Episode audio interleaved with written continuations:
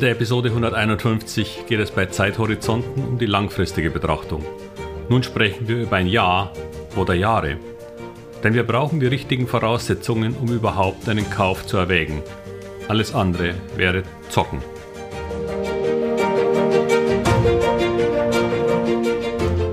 Herzlich willkommen, moin und Servus beim Podcast Aktien verstehen und erfolgreich nutzen. Mein Name ist Wilhelm Scholze. In diesem Podcast erfahren Sie, wie Sie das Instrument Aktie für Ihre Geldanlagen richtig einsetzen und dabei den Großteil der Profis hinter sich lassen können. Wie Sie teure Fehler vermeiden und am Wachstum der innovativsten Firmen der Welt partizipieren. Tipps gibt's viele. Hier geht's ums Know-how. Zeithorizont Jahre. Die Basis jeden sinnvollen Investierens sind die Zukunftsaussichten eines Unternehmens, sofern man nicht einfach nur traden will und sich keine Gedanken über das Unternehmen macht, deren Aktien man handelt.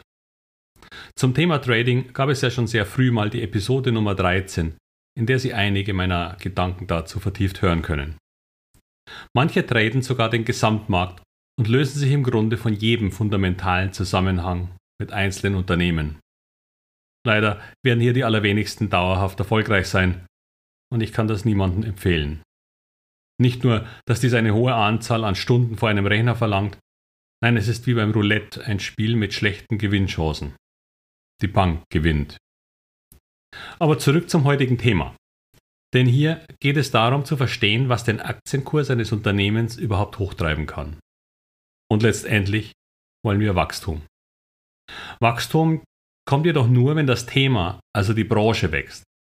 Denn es ist ausgesprochen schwer, in einer schrumpfenden Branche zu wachsen. Was nützt es einem, immer mehr Marktanteile zu gewinnen, wenn die eigene Branche die Produktion von VHS-Videokassetten ist? Ein Wachstumsmarkt wie Cybersecurity dagegen bietet vielen Unternehmen Nischen, in welchen sie wachsen können, weil schon der Gesamtmarkt wächst und sehr wahrscheinlich noch für viele Jahre in Angesichts der Bedrohungen durch Hacker aller möglichen Länder.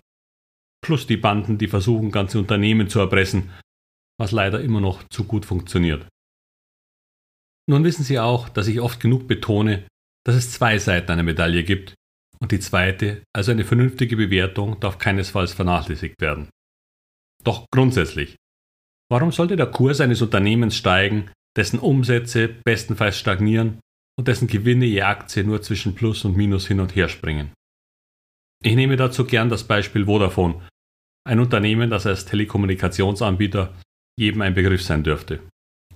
Nun, Vodafone hat in den letzten acht Jahren keine Steigerung der Umsätze zustande gebracht. Null. Wahrscheinlich sogar noch viel länger, aber ich hatte gerade die Daten nicht. Der Kurs der Aktie ist in dieser Zeit um rund 60% gefallen und steht heute sogar niedriger als noch 1997, bevor die Dotcom-Blase begann. Doch woher soll das auch kommen? Telekommunikation ist ein Verdrängungsmarkt ohne Wachstum. Denn jeder hat heutzutage ein Smartphone oder zwei und WLAN zu Hause. Wir brauchen nicht noch mehr. Ich bekomme sogar jedes Jahr mehr Bandbreite dazu, ohne mehr zu bezahlen, nur damit ich den Anbieter nicht wechsle. Dann gibt es Branchen, die schrumpfen sogar, wie zum Beispiel in der Solarbranche die Anbieter von Solarzellen. Allerdings nur die Deutschen, denn der Markt wächst enorm. Nur machen die Chinesen das Geschäft. Alles, was nicht absolut innovativ ist und für den Chinesen billiger identisch gebaut werden kann, wandert ab. Ein Bügeleisen aus deutscher Produktion würde sich der Großteil aller Haushalte gar nicht leisten wollen. Das wäre ein Luxusprodukt. All dies sind aber langfristige Trends, die man erkennen und damit natürlich solche Branchen auch vermeiden kann. Andererseits haben wir viele Innovationsführer in Deutschland, gerade im Maschinenbau und Ingenieurswesen.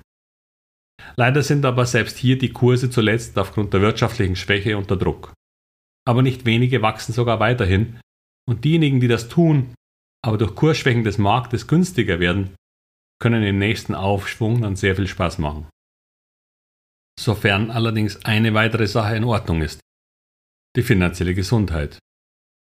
Denn nur wer finanziell gut aufgestellt ist, und nicht durch hohe Schulden in eine existenzielle Krise geschubst werden kann, wird dann wieder als Investment interessant. Aber auch ein hoher Schuldenberg ist sichtbar. Niedrige Margen sind sichtbar. Schweißwachstum ist sichtbar. Das Gegenteil jedoch auch. Wenig oder gar keine Schulden, hohe Margen und dauerhaftes Wachstum. All dies sind Voraussetzungen, die eine langfristig positive Aktienkursentwicklung erwarten lassen. Wenn nun das Management auch schon krisenerfahren ist und einen guten Job gemacht hat, dann haben Sie die Zutaten für eine langfristig sehr positive Rendite. Sie werden trotzdem täglich Schwankungen mit dem Markt sehen. Sie werden Branchenrotationen sehen und Zeiten, wenn die KGVs aller Unternehmen unter Druck sind, so wie aktuell durch die gestiegenen Zinsen. Sie werden manchmal Angstkurse sehen, weil in Panikreaktionen und durch Basketverkäufe auch die besten Unternehmen kurzfristig fallende Kurse sehen können aber sie werden durch die Vorausschau auf Wachstum der Branche und einen Burggraben des Unternehmens gegenüber anderen ihre Chancen sehr deutlich erhöhen. Wenn Sie all dies berücksichtigen, müssen Sie nur noch die psychologischen Fallstricke vermeiden, die Angst und Zweifel mit sich bringen. Doch durch die richtige Selektion von Unternehmen werden Sie sehr viel ruhiger und vertrauensvoller auch negative Phasen an der Börse durchstehen. Eines ist wichtig zu wissen. Qualität setzt sich am Ende immer durch. Lernen Sie Qualität zu erkennen und einem erfolgreichen Investieren am Aktienmarkt steht wenig entgegen. Ich hoffe, Sie haben ein gutes Händchen bei Ihrer Aktienauswahl. Doch wenn Sie all die Punkte hier berücksichtigen, werden Sie die meisten Anleger sehr deutlich hinter sich lassen. Und damit wünsche ich Ihnen wieder alles Gute und viel Erfolg bei all Ihren Investments. Ihr Wilhelm Scholze.